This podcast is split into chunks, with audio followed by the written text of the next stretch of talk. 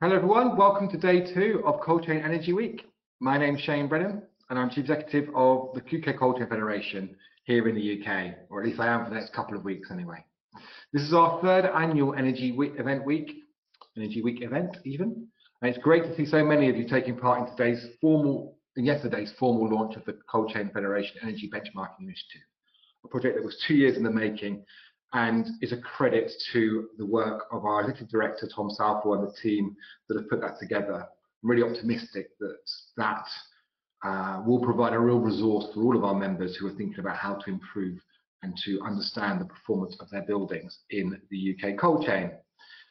Before I get things properly underway, I have to say a big thank you to our sponsors, and they are the P&M Group, who many of you will know best as the construction company ISD Solutions, but they have other uh, strings to their bow as well, as, as well as My Power and Onsite Energy, who are two of our long-standing partners with real expertise in energy solutions for your cold chain operations. Today we're going to try something a bit new with the Our Energy Week format. Uh, rather than a presentation or a panel discussion with a range of voices, we're going to be interviewing one expert, delving a bit deeper into them, their background and their perspectives on the big issues shaping the future of cold chain especially cold chain manage, uh, energy management within the cold chain. Our expert is Professor Judith Evans, who um, is uh, employed by the London South Bank University, but many of you in this session probably know Judith. But those of you that don't, we are genuinely in the company of a world-class expert. Her biography tells me that she's more than 35 years of experience in research related to refrigeration and energy use, She's a leading figure within most of the networks that are influential in our world, the Institute of Refrigeration. She's a key member of the Centre for Sustainable Cooling, which we're going to talk to her about, and she's a regular advisor to UK government and others on all the issues related to energy management in the cold chain. Today we're going to ask her about her background, her current research interests, her views on both the future of cold chain in the UK and globally, as well as the ways in which she thinks businesses and academics can better work together to drive innovation and improvement towards big goals. So I'll be leading the questions. Please feel free to put your question to Judith along on the console panel provided, which I can show you now. Um, and I will keep an eye on those as we go throughout the conversation. Um, but yeah, just, just type them in. If we don't get to them during this through the flow, we'll see if we can answer them after the event. Right, without further ado, can I welcome Judith? Are you there? I am. Hi. Hello. Thanks for the flattering introduction. Oh well, yeah. Um, it's just, just part, just just just just a small part of of, of the things that you've uh, you've achieved in our in our industry, Judith. So uh, it's great to great to have you with us. Um, like I say, this is just a chance for you and I to have a conversation about um, about uh, about your background and also what you think is current in the energy space. I think you know I've been in this industry now five years, and I think it's a pretty exciting time for uh, yeah. for research in our, in our in our industry, and certainly seeing lots of different tracks. And I want to sort of get into the, the skin of those. But like I say, let's start with asking a bit about yourself. So, how does a, an academic person like yourself get involved in cold chain? I often ask people in, who run businesses that question, but I very rarely ask someone who's doing the research. How did you come to start thinking and researching with refrigeration issues? I mean, I suppose I suppose like um, many people in refrigeration, I I didn't actually choose uh, to work in refrigeration. Um, I mean, they, they say that um, most people come into refrigeration either because their family is involved or because they fall into it. And I, I, I fell into it basically. I, I started more as a food scientist. Um, and worked with a team that dealt with refrigeration and uh, just became more fascinated and interested in it um, and gradually sort of transitioned across to, to refrigeration um, and have worked in the area ever since. And within the food science space, I mean, obviously refriger refrigerating food is obviously a key part of food science, but is it properly, does it get the credit and the focus that it deserves, do you think, within the food science space? Um, Possibly, possibly not. Uh, a lot of people in food science, you know, deal very much with, um, uh, you know, constituents of food, how they work together. Um, you know, refrigeration is, is part of it. I mean, I, I started work in a big um, research institute, and there was lots of different departments, and one of the departments really um, dealt uh, with mainly with refrigeration. Um, so it was it was valued at that time, but uh, yeah, many of the food research institutes that exist today, they're very much more involved in, uh, you, you, know, developing, uh, you know, texture or some particular attributes of, of the food. Um, you don't have those sort of institutes in the UK anyway uh, anymore that uh, have got a really big balance of different departments that all deal with different different things related to food. Okay, brilliant. And in obviously, so so, COVID, so transitioning out of the food science uh, uh, research into into refrigeration specifically, what are the main sort of milestones or things or areas or projects that you sort of worked on over the over the over the period? I mean, sort of, can you give like a helicopter view of how your research interests have evolved? Yeah, I suppose really uh, the, the, first the first project I actually worked on on refrigeration was domestic refrigeration um, and looking at um, you know at energy consumption, temperature control, um, and I suppose it's probably the first project I was given quite a lot of responsibility for. So I really, really enjoyed it because, you know, I was able to shape how it how it works and manage it, and uh, you know that led me into being probably more interested in refrigeration in the air and then I started working on you know lots of different other areas in in refrigeration, and uh, you know gradually became more and more involved in it. And I think you know, I think energy, sort of, some of the seminal sort of research projects that I that I know that you are a lead author of around energy efficiency and understanding energy use in refrigeration. How has that evolved as an as an area of um, of concern or interest in that time? You know, where where we sort of when you first started looking at these issues, do you think that the academic community and the business community were really thinking about the energy consumption that went into refrigeration as a key consideration? No, def- definitely not. Um, when I started working, energy wasn't really that important. Um, I mean, we were saying for a long time that energy was important and people should be looking at it, but they're just, um, you know, really people weren't interested because energy was quite cheap. And you know, so to make a business case, you know, for for applying technologies or doing something in a different way, often wasn't there. Um, so yeah, it's only more recently really that people have come a lot more interested in in energy. And you know, people didn't really talk about carbon when I started working either, which is obviously you know the you know massive buzzword now.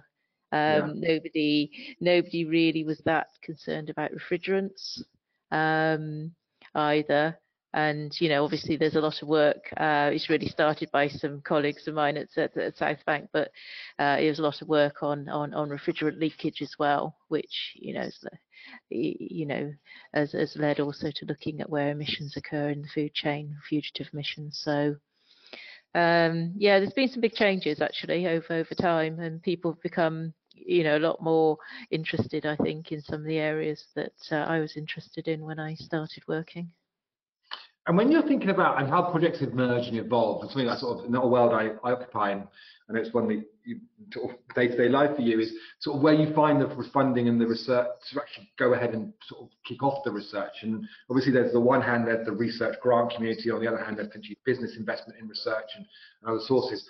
How do those sort of dynamics play out in terms of the selection of projects that you've been working, you've worked on in the past, or how you see that driving the agenda of, of what gets looked at? Mm-hmm. I mean, in in you know, in the academic scale, we're quite practical academics, uh, but you know, wherever you are on the academic spectrum now, you you need to involve companies and get get them involved um, at different different sort of levels. Um, you know, sometimes it's it's just letters of support saying that they're interested in the work, but um, in the type of work we do, we tend to try and involve companies more more deeply. I mean, for example, in the in the European project we're involved in, we're involved in a lot of demonstrations, and the, the companies then are really involved in those demonstrations because they're the people that are hosting them. Uh, you know, they may even be building the demo, so uh, you know, there's a lot more involvement there. They may even be partners in the project, for example example as well. Yeah. So, you know, the, the actual money itself, sorry, sorry, the actual money itself is coming from coming from a research grant institution of some kind in most cases, rather than directly funded by by businesses themselves, or is it a combination? Yes, yeah. Um, I mean, generally in that in that case, the money is coming either from, uh, you know, some sort of UK government source, uh, either a government department, uh, or from a research council, which is basically funded by by government or European Commission, um, or sometimes you know other international organisations. But yes, more or less, more or less always in a research sense. Uh, the money is coming from some funding funding body. Uh, occasionally, we might work directly uh, for industry, but most of our funding is coming from uh, research grants. Okay, and so thinking about now then, in terms of the, how would you categorise the main areas of, well, actually, let's start with the landscape rather than your specific work. What, what would you categorise as the main areas that, that, that are cold chain research in, in the energy space that are happening right now? I mean, there's a lot of work on quantifying emissions uh, because there, you know, there is is quite a lot of difference between different reported emissions for different different sectors, and so there's a lot of work um, quantifying both the, uh, you know, scope one, scope two emissions. Um, so that's that's a huge piece of work we're involved in in, in several different projects. There's there's other work uh, where we're looking at reducing emissions, um, mainly uh, mainly electrical. Mm-hmm. Um, and the other big area of work uh, where we're working on is developing cold chains in, in developing countries. There's quite a lot of. I mean, the first two relate to each other, and the third one is quite a fundamentally different kind of exercise, I guess. Yeah, it also sort of feeds in in terms of the efficiency, and um, you you know we've gone through a sort of transition in terms of refrigerants in uh, in in Europe, and in a way you want those developed countries to not necessarily have to go through that transition to move more quickly you know to low gwp refrigerants for example than than, than we did. And so you know they're not um, investing in equipment that um, is only going to last them perhaps for a few years. You want to encourage them to to move to better alternatives but also to provide the support the training uh, that underpins all of that yeah, I mean, to, to on that a little bit more, obviously, I've heard, you know, you, there's a lot of good sort of outputs from from sort of the experts in that particular space around particular Centre for Sustainable Cooling around the, the cold chain building challenge, you know, as we as, as the world gets richer and as developed countries evolve in terms of their food need, if they were to build the cold chain that we have in that we rely on in the West, if you like, then we'd have a huge energy problem that would with wealth? Is that, is that broadly how we characterise yeah. the kind of challenge? It, it depends on how you look at it. If you look at it in, in emissions terms, there's already huge levels of emissions because there's huge levels of loss at the beginning of the food chain. So, you know, typically uh, you could be talking about 30% of the food that's produced is, is, is, lost, and it can be it can be incredibly much higher. So, uh, if if you start looking at, at emissions, then you know you can come out with a, a, positive balance as long as you're putting in efficient systems. Uh, you are obviously going to increase you know electricity use, but there are huge opportunities you know for using renewables in those countries. You know the issue really is that um, you're in, you're increasing capex on, on systems, but OPEX is, is, is, is really good. So you need, um, you know, incentives and business models uh, to be able to, you know, make sure people do put in the best systems and they're, they're properly designed to integrate into a renewable system we really end up sort of moving out of the sort of technology questions into the into the business motivations and kind of systems mm-hmm. building mm -hmm. kind of considerations, which are, you know, sort of such a fundamentally different kind of area of conversation. I'll come back to the minute, but let's let's go back into the issues around emissions and quantifying emissions. And you know, I think most businesses in the CCF membership would recognise the growing expectation and pressure to better define what the emissions they are responsible for are, and probably driven mostly by the by the expectations of the customers that they're working for around their their goals. Um, how optimistic or how realistic do you think it is that we're going to end up in a situation where there is a common understanding of how you quantify emissions from? from I mean, I think I think we're we're getting better. There's several projects that are that are working on emissions. Particularly the the TICA project is working on emissions from the UK. Um, I mean, we're also looking at it as part of a, a, big European project which covers the UK, but obviously other other uh, European countries as well. So I think, sorry, ENOUGH project, yeah, yeah. yeah. Um, so we are, I think we're getting better um, at at quantifying emissions. Uh, I think you know you're never going to be 100% certain, but we're getting better in our in our uncertainties through these projects. And you know, I think you know they are they're valuable projects because the emissions figures at the moment, uh, you know, do have some levels of uncertainty behind them.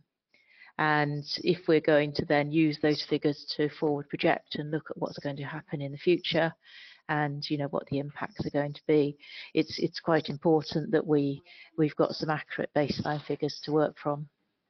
Yeah. And, and, and I know that's certainly the, the, the, the, motivation behind things like the UK government's TICA project. Mm -hmm. What does TICA stand for again? Transport, Industrial, Commercial Refrigeration. Yeah, and, um, so and it just covers those those areas, but it also uh, it covers um, you know data centers and chemical as well as um, the obvious ones that are included. In terms of, if, if I was to sort of, I'm sorry to put in the spot or anything, but if I was to summarize the kind of maths of how you put together an emissions kind of calculation for cold chain, what are the sort of elements you're adding together, would you say, in terms of the main emissions? Okay. I mean, uh, I think we started by using uh, government figures. Um, and and looking at the um, you know the accuracy of those and um, often going back and asking further questions to government departments about how they put their figures together. Um, but then we've also looked at lots of different methods as well, where we've you know taken, for example, numbers of uh, of um, appliances or items, uh, looked at uh, what we think, you know, an average energy consumption would be or emissions from those, and then calculated them up. So the idea really is we've done quite a lot of different calculations coming at it, at it from different angles. Um, in the TICA project, they're also using the HFC outlook model, which has got a reasonable um, stock model with included within it. So some some of it's based on some of the work we've we've done, um, uh, looking at you know how much energy different um, areas of the cold chain use. So looking at things like specific energy consumption in cold stores, supermarkets, for example. You know the um, all the information we've got on uh, energy used by domestic refrigerators in the home because some of the figures may be for domestic, for example, are based more on energy labelling and test standards. And, you know, one of the things we found in the past is that the energy label doesn't necessarily relate that well to the energy use in, in the home, for example. And there's lots of reasons for that. Um, and I'm not necessarily, I'm not saying in any way that an energy label's a, a bad thing, but I'm saying, you know, that people use their fridges in the home in a different way to the way they're tested for an energy label. Um, but looking at that's lots of different... more case than there is industrial, would you say? Sorry? Is it, is it more the case than it would be in industrial refrigeration uses, or is it actually the same principle applies in an industrial context as well? No, I think as well, one of the things we found looking at cold stores is that you get huge differences in um, you know in specific energy consumption, which is usually uh, kilowatt hours per meter cube per year. Um, ideally, we'd perhaps have a better metric like throughput, but that's incredibly difficult to get the the, the data. Um, and so we're finding huge, huge differences. Yeah, sorry. Mm-hmm. Right. Just to, just, but just to sort of like sort of summarize, sort of most um, simplify it down. What are the so if we add together, we're adding together the electricity consumption or the, the, the, specific consumption of the facilities, the transport emissions of moving goods around, the packaging and the gases involved? What are the different component parts, do you think, of, of, of, of, of, an, of, a, of an emissions equation in the cold chain?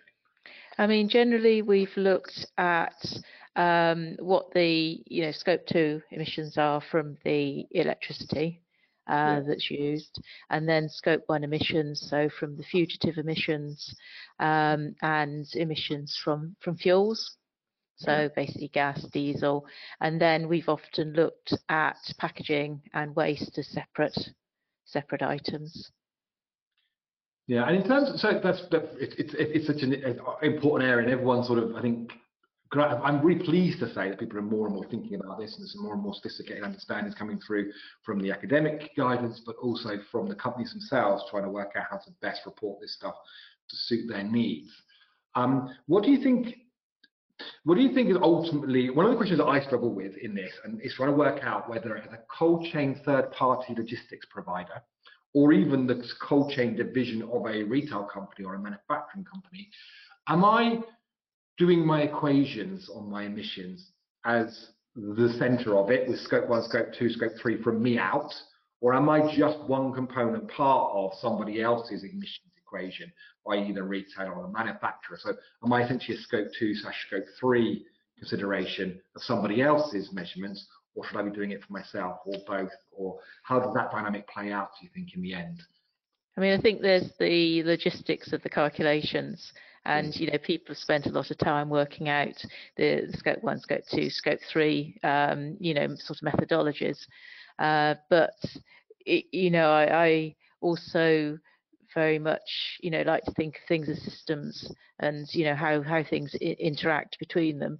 And so uh, you, know when you when you do your uh, your your you, when you do your emissions calculations you're very much looking at yourself but mm-hmm you know, on the other hand, you you you ought to really be looking at how you affect other people and if you're having a negative or positive impact on other people, you know, further down or up the chain than than you. But I'm not sure that really, uh, you know, happens widely at the moment. Um, and it's it's it's not really it's it's a difficult scenario to include in a way uh, if you're not, particularly if you're not owning the chain, I think I think you can see you can see how it gets pushed down. You can see how retailers will set themselves a net zero ambitions, a big retailer, for example, and then they will then ask their suppliers down the chain to provide information to help them to make a calculation for a whole chain thing. But if you're sort of in the middle of the chain with no control over it, it gets harder to sort of see yourself in that context. I would imagine. Yeah, and I'm not sure whether I, I don't know really whether they look at where all the emissions are occurring in the chain and mm. then say, you know, potentially, you know, you should be doing better or, uh, you know, maybe if we change the chain in some way that we could make it, you know, a lower carbon chain. So, you know, ideally you'd look holistically at the whole of the chain and look at how it could work better. But, you know, people are quite focused in on their, their own emissions. And I, I, can see practically how that happens. It's very difficult, you know, to, to make it otherwise. But ideally, you should be, you know, you should try and look more holistically. Yeah, but but I guess what you're doing with the TICA project and, and what the research has looked at is trying to be more granular in what the different elements are and how you come up with standardized calculations for the different emissions, whether it's the cold stores emissions or the transport operator units with emissions, to try and therefore give people the building blocks to put together in the way they want to report their emissions. Is that? Yeah, and also looking uh, very much at what the emissions will be in the future as well, um, and whether they're going to increase or decrease, um, and how much, and also looking at different scenarios as well. Yeah. So yeah. you know what can change in the future and what impact is that going to have? Do you have a sense um, of how important we are in this. If you take it, if you sort of look at it in front of you, know, I think um, you know there's going to be a COP28 uh, mm. meeting in a month's time, which i am going to be at. Are you coming along? Are you going to COP28? Yes, I am actually. Yes, yeah, I'm going to be there. We'll both be out there. Um, but um, and we'll see. There's a there's a there's a whole section of the kind of COP and UN issues around cooling, and within that refrigeration food systems. I mean, there's a cooling day, so uh, you know that's that's interesting, isn't it? Which is going to be the 5th of December. So that is the the cooling day, and it's being broadly, you know, labelled as the cooling COP, yeah, by some people. So. And so within cool, so so so within the overall challenge, if I sort of work my way up from there, how important is cold chain in this kind of global emissions challenge and, and sort of the kind of decarbonisation challenge. I mean, so, so, I think it's sometimes you can present it really as a really really huge thing. Sometimes it starts to feel a bit more like tactical and small. Where where does it sort of sit in that balance? Do you think? No, I mean, it, you know, food food as a group is is is massive. Um, it's it's not just you know the the the direct uh, you know emissions from uh, refrigerants or from you know electricity use it's it's also the huge levels of food loss and waste that occur in the chain as well. So um, and you know it's more than just emissions; it's about resilience and sustainability. Uh, you know the chains are uh, incredibly important. Um, you know to provide you know just-in-time food to consumers. So it's it's it's it's huge in the general uh, worldwide scheme. Okay, I'll ask you a bit more about, about developing world chains in a minute and the, and the work, particularly the Centre for Sustainable Cooling in that in that space. But but before I do that, in terms of so thinking then, so we talked about like quantifying emissions and, and, and understanding the kind of scorecard.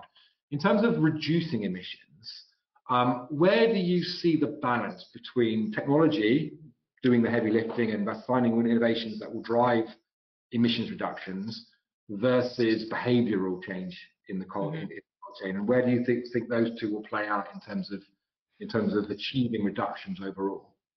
Yes, it's an interesting dynamic because you can make a case that a lot of technologies are are available now, and there's a huge amount of um, you know energy saving, carbon savings that could be achieved through through technologies. But uh, I mean, one of the things that's been coming back uh, from the TICA project, in particular, the work that um, uh, you know Dermot Cotter's been doing, is that uh, you know there's a real issue around skills, training, maintenance. Mm. Um, and so technology can help you in a certain way with that because you can make things more automated. You can have better diagnostics, automated diagnostics, for example, that help people. Um, but you know, you know, the, the, one of the sad things in the TICA project is that the work that's coming back, uh, particularly on, on cold stores, is that the issues are very, very similar to the issues that we worked on about 10 years ago in another project. And, you know, a lot of the issues are around um, maintenance and skills. Uh, and yeah, there is there's a massive, massive issue, not just in the UK. I mean, it's it's it's a worldwide issue uh, to have better trained and better skilled people, and just encouraging people into the industry in the first place. Yeah, yeah, and I guess having that day in, day out incentive and prompt to, to do the right things when it comes to managing energy in a, in a cold chain environment, I guess, is a, is, a, is, a, is an ongoing thing. And I guess different businesses have different levels of focus on that. And, and I guess from mm-hmm. one day to the next, there'll be different levels of energy applied to that kind of challenge. Yeah, I mean, there's huge other challenges placed on people, you know, just to get food out the door and get it get it delivered. So uh, you can see why people get you know diverted because of uh, you know they're they're firefighting a lot of the time to make things things work and keep things running. Um, but you know some companies do have bigger picture and you know are working on these things. But you know ultimately. Uh, you know, I think one of the biggest issues that we, we have as, as an industry is is training and skills. I mean, it's you know everywhere you go now, people are saying that, you know they're they're struggling to get good people, and uh, you know people with good good skills. But can but can AI automation be the solution? I mean, you may refer to it already, but if you can start to de-skill or remove the the skill need from from the operations through through automated, through monitor, remote monitoring, through remote intervention, through kind of those sorts of systems, maybe that will be the way to counter the skill gap um, Yes, potentially. There's a lot you can do. I mean, there's there's um, there's quite a few uh, teams working on things like digital twins as well. I mean, Star have got a system, uh, you know, where they they make a digital twin of a cold store, for example, and other and other people are working on on on on digital twin systems of various complexity. Um, and so those are really useful, and particularly if you can predict when things are going wrong, or, or you can measure when things are starting to go wrong, you can actually do something before it's an emergency. So you know, there's lots of things you can do, but ultimately you do need some people with with some skills, and you can you can do some level of de-skilling, and you can help people by um, giving them some information before they turn up of what's wrong and maybe sending, for example, the best person, making sure they've got the right kit with them and the right equipment. Um, but ultimately, you still need people with, with skills. You know, even if you produce a digital twin, you need somebody with skills to build that digital twin. So, you know, maybe you're moving also away sometimes from um, you know, some some hands-on skills to also some better, uh, you know, programming skills as well. Because you know, when you talk to cold stores that run automated systems, you know, they're they're saying that perhaps the jobs of the future are more programming, you know, skills to be able to operate that store and and, and manage it but I can't quite get away from the fact that you need people with, you know, good design skills. So you've got to be able to build good systems that are energy efficient in the first place, and you know you've got to have some level of, of maintenance and people with skills to be able to maintain those systems. Um, and you know you're not you're not getting enough people coming in at the moment to be able to do either of those. And it's got to be ongoing. You can't just design something at the start and and then just let it run for 30 years. It's got to be constantly monitored and updated and maintained and, and, and given the love and attention that it needs to do the job properly, I guess. Yeah, it's one of the big problems we found. Uh, I think um, Dermot's finding the same in the TICA project, but we found the same in the cold store audits we did as a part of a big project about 10 years ago. That you've often got, you know, a store maybe 30 years old, for example, but it was actually built to, you know, really good specification in the first place. It may not be top, top specification for today, but it's pretty good still. But over the years, you know, things have drifted, things have changed. You've had people that maybe didn't understand the system properly and how it was, how it should be running. And you know, it's really fallen off in performance, which is what what I actually like about the sort of digital twin um, type approach, in that you know you've got what it should do from day zero, and you're looking at why it's not doing that that today. Yeah. Can I ask you a, a big picture question, and one that's come up a few times when I've when I've talked to members about this is the balance between being more sort of keen in how we use energy to do the job of refrigeration versus the challenge of, gener of generating more energy to do the job, clean energy to do the job in the first place. Because you could construct an argument that says, actually, if you're using electric to do the cold refrigeration job, and you can get an abundant source of clean energy, then does it really matter how efficient you are and how you use it? In terms of sort of the decarbonisation challenging content, where, where, where does the balance sit? I think I think I think it does because you've still got to pay for it. Uh, but ultimately, you know, our energy is going to come more and more from from renewables, and yeah. you know the the the argument is that um, you know although a lot of renewables have been put it put in place already, that it's more challenging as we're putting more and more renewables. You know, for example, uh, the recent um, you know tender by the government for um, wind farms wasn't well taken up for for lots of reasons, but partly because it's more difficult to put them in. Uh, all the easy wins have already you know been been been made, and also because of inflation. But um, uh, you know, if we're using more renewable energy, uh, you have to integrate better with the grid as well. Um, because you're not going to be, be, producing electricity exactly when you need it. So you've got to incorporate storage of some sort of energy storage into the equation. Um, and you've got to use that energy, you know, uh, intelligently. Yeah.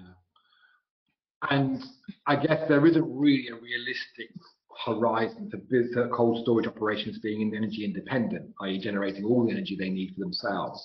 They are still going to be dependent on a grid system for the energies that they that they need? Um, I mean, most cold stores we've looked at, which have got solar on the roof, are mm. sized to be about the peak midday load. Um, you can obviously put in more more renewables.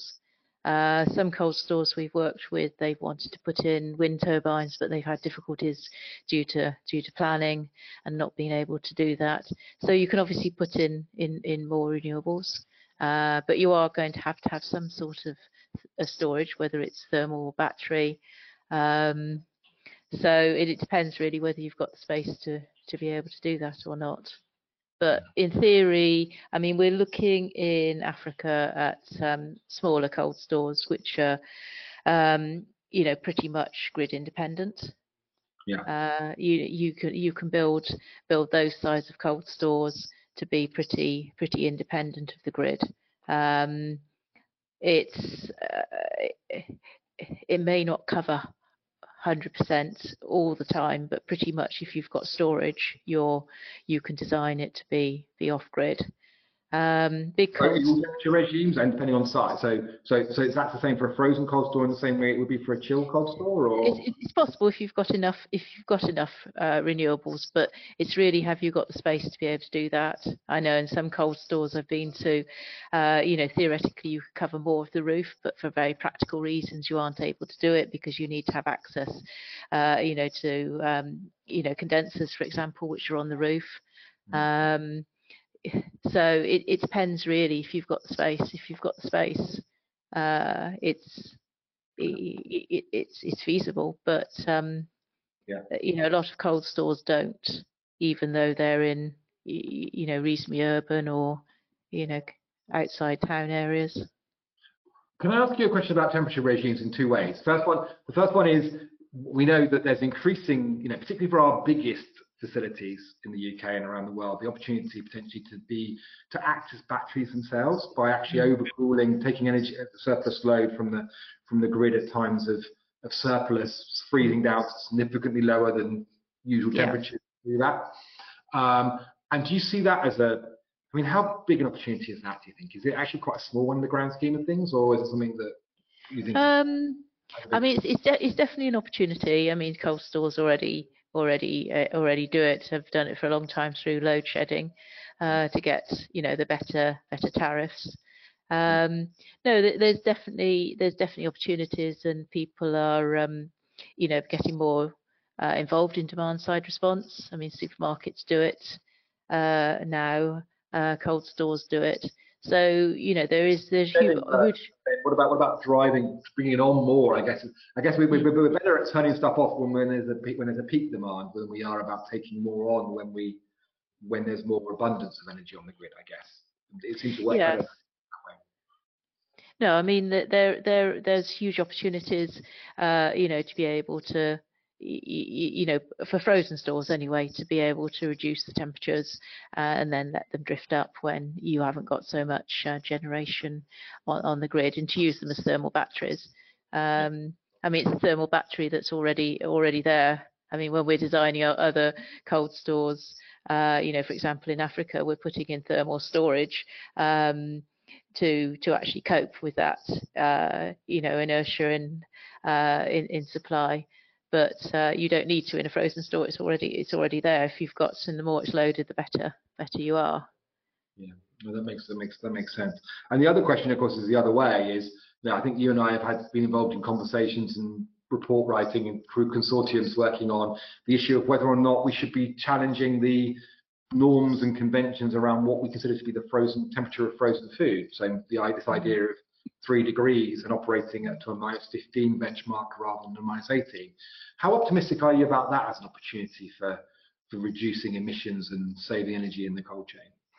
Yeah, something we've been working on for uh, past year, and, and, and interestingly enough, um, it's uh, it's where I started my career working on frozen storage. So it's a full circle, really, um, talking about some of the same things I talked about uh, when I when I started. Um, yeah, there's cer- there's certainly a potential. We've uh, got a report that's coming out on the 28th of November, uh, which will talk about this in more detail. And we've got information that's going to also COP where it's going to be presented. But uh, you know, the main issue I think is that uh, if you're going to do it, everybody has to do it. And but um, anyway, uh, you can you can read all about it in the report, uh, which will be uh, published on at the end of November. Uh, Yeah. And you know we're we're very interested uh, on feedback from from companies on what you think, um, whether you've got comments, you know whether you think it actually might work. Because there's big companies that are talking about this at the moment. You, you know people like Unilever and Nomad have been working on this. Uh, it's not it's not a new idea. It's an idea that you know we uh, we were talking about uh, when I started my career, for example. Uh, so it's not it's not a new new idea by any means, but there does definitely seems to be more appetite for it now. Probably, you know, Yeah. because you know of, carbon and energy, which are much more to the fore than they would have been, yeah, when I started my career. And, and I guess, and I guess what we're really talking about when we talk about stuff like this is we're talking about how do you collaborate in links in the chain to reduce variability in temperature to try and reduce the sort of drawing down to lower the necessary levels in order to prevent risks if it goes up above. And if you can if you can equalize or level level out the, the temperature variation in the chain, and that gives you opportunity to potentially use less energy and operate at slightly warmer temperatures because you've got that reassurance. Um, and that whether it's a universal minus 15 or a universal whatever is less the key issue as that kind of issue around reducing temperature variance. Is that would I be right in characterizing it that way? Um, I mean, you've got more um, redundancy, obviously, at, at minus 18. But, you know, one of the issues is um, it'd be interesting if anybody actually has, has the answer to this, but uh, I'm not completely sure why minus 18 was chosen as the sort of default level in the first place, maybe because it's zero Fahrenheit mm. uh, and it comes from America. But mm you know, there seems no other reason why minus 18 was chosen above, you know, minus 17 or minus 20. So, you know, that's one of the questions really is why did we get locked into this minus 18 or, or lower in the first place? Yeah. But um, yes, uh, certainly, but you shouldn't really be, um, you know, getting massive fluctuations in, in the chain anyway. And so, you know, you, you you've got more redundancy at minus 18, true, but if as long as you control uh, temperatures throughout the cold chain, you've still got a very, very safe cold chain at minus 15. but a lot of this information is in the report anyway, and you can well, we, we, you, can all, you can uh, you can read it, and uh, uh, you know, like I said, are very interested in in people's comments because you know at the moment um, it's it, it's a piece which discusses the issues around moving to minus 15 and so you know be interested in what people think and whether they think it is uh, a feasible opportunity. And i guess uh, one thing i haven't asked you about consciously uh, we said we had 45 minutes to be our time and we're we're coming up on 40 um, and you could go on for ages but we won't. Um, i will ask you though about f gases and hfc generally I mean, obviously the whole Montreal Protocol direction, global direction of travel is towards phase out. When, when, when is the day we're not going to see F gases being used in the cold chain and, and, and what, what is what are the kind of trade-offs or, or transitional risks that we're seeing in that space, would you say? Uh, I I don't know because um, you know in Article Five countries you're still going to have HFCs you know around for quite a long time potentially. Mm-hmm. Um, I mean, the article, you know, the article travel, as you call it, is definitely, you know, to low GWP refrigerants and, you know, probably natural refrigerants as well. And, you know, the, the travel is very much to less than 150 GWP. Mm-hmm. Um, mm.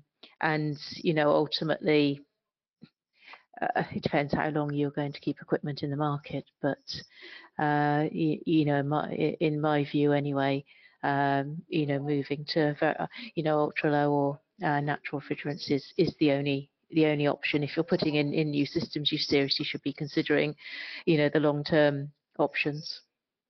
And the energy, if the energy trade-offs are less than they used to be in that space as well. Exactly. Yes. Yeah. Yeah. Um, I mean, there's, you know, there's, I mean, ammonia has always been a good refrigerant anyway for things like cold stores.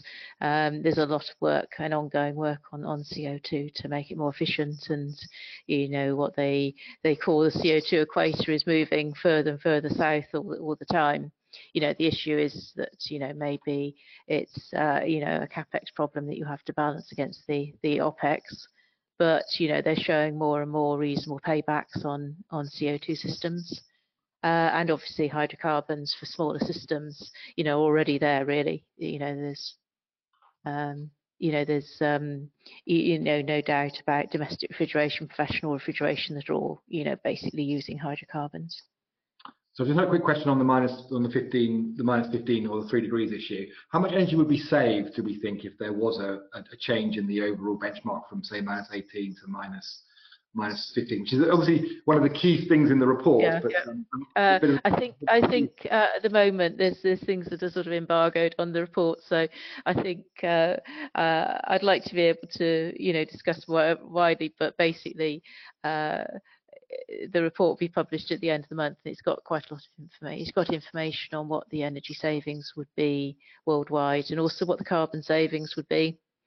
So the, the, the report obviously looks at the end-to-end cold chain. in terms of storage specifically, Nomad Foods put out a paper in August saying that they estimated it at 10% for the storage only. Yeah. The storage one part of the dynamic cold chain. Exactly. yeah. Yeah. Um, so think about the future then, Judith, and I haven't really, I kept saying I'll ask you about developing world. We're going to run out of time really, but can I ask you in this context, um, in terms of the next phase of your kind of research work, where do you see the emphasis going, of your work going to be? Is it going to be in kind of developed world, cold chain efficiency and drive, or is it going to be about capacity building in, in the developing world, or a bit of both, or how do those two sort of tracks play out from here, do you think, in terms of research interest? I, I think it's both. Um, because you know we've got a lot more traction on uh, reducing energy, reducing emissions in, in developed countries, but you know there's there's a huge need for cold chains both for food and pharma in in developing world, and you know I think that's a really exciting opportunity, you know, to be able to improve the li- livelihoods of farmers. Um, and you know to be able to reduce that those massive levels of food loss in those countries. So you know, I think I think there's a lot of work to be done there, and it's really exciting. Um, you know, we're obviously uh, working very hard towards the ACES launch, which is uh, you know next next year. We're working on developing a, a, load of different systems and demonstrations that people will be able to see. Um, training also for the for the market as well to be able to develop skills uh, which uh, you know coming back to that it's really really important that we can actually support that uh, cold chain that we're you know we're developing did you did you think 35 years ago that you would find yourself in Rwanda doing research and training on on developing cold chain in uh, in in that part of Africa or anywhere else? No, not necessarily. Perhaps when I perhaps when I was a student, I saw myself working in some some developing countries, uh, but then I sort of got diverted, and um, no, I didn't really um, I didn't really see that one that, that one that one coming. Uh, it's obviously it was going to be a, a, huge a huge issue to develop those uh, cold chains um, and support that. But yes, I didn't really um, I didn't really really really see Rwanda as being the the centre so. Yeah, we just, just had breaking news on the BBC about Rwanda in other news. We won't talk about it now. Um, yes. The, um, the, uh, the, the, in terms of that kind of the integration of those two things, though, obviously you've talked a lot about sort of things like using renewable energy and, and, and, developing solutions for sort of that sort of market environment, very very warm, very uh, emerging markets like like, like Africa, Sub-Saharan Africa, etc versus what's happening in development. Do you think there's going to be things that we learn about doing cold chain in, in places where we're building it new or, or, or, capacity building that will come across into into into what we do in, in the developed world? Yeah, I think there's good transfer uh, uh either way. Um, there's certainly things that uh, we could be learning uh, about uh, cold chains in in developing countries. Um, uh, you're right that uh, we're dealing often with a warm environment, but not in all cases. Rwanda itself is not actually a particularly warm African country, uh, mm. but other African countries we're working in in in are, and you need to be able to cope with those higher temperatures, which fits very much back well into uh, the issues that we're we're continually uh, seeing but yes, there's a lot of knowledge also as well, um, you know, that we've um, learnt in Europe, and also things that we we perhaps shouldn't do as well as things we should do that we can transfer into those those cold chains in Africa. And like I said earlier, to try and make them transition quicker and not go through the negative things, and maybe to actually leapfrog also to better solutions more quickly than perhaps we have done in in Europe.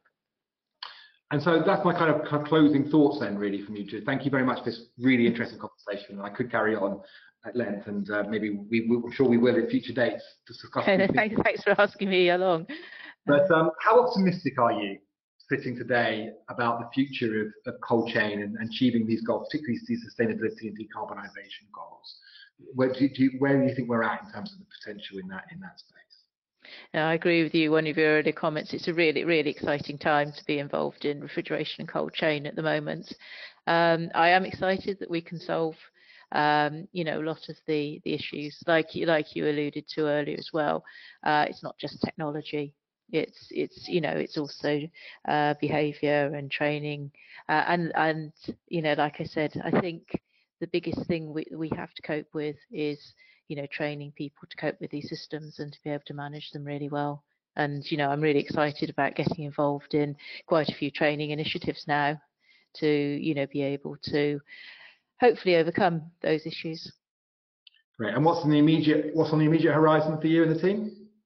Um, I mean, at the moment, we're very much tied into European UK projects on emissions, um, you know, looking at roadmaps and technologies, and in Africa, very much into developing cold chains, uh, developing you know, demonstration systems, community cooling hubs for farmers to be able to use, uh, systems for people to be able to try out cold chain, for example, as well. So we're very much tied into that, plus the training side as well to support all of it. So, you know, for the next next few years, you know, that's how how how I see most of our work is is really continuing on what we're we're doing and uh, hopefully, uh, you know, getting uh, some of this out in the market.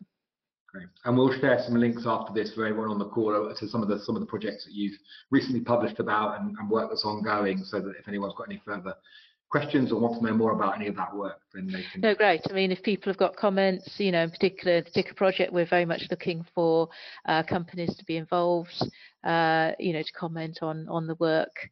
Um, so yeah, if people want to get involved, please, please, please do. We'd love you to get in touch.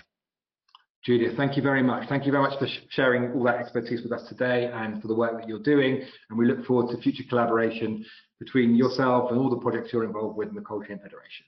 Wonderful. Thank you. Thank you very much for all your support as well with projects. So thank you, Shane. Thank you, everybody. Brilliant. Okay.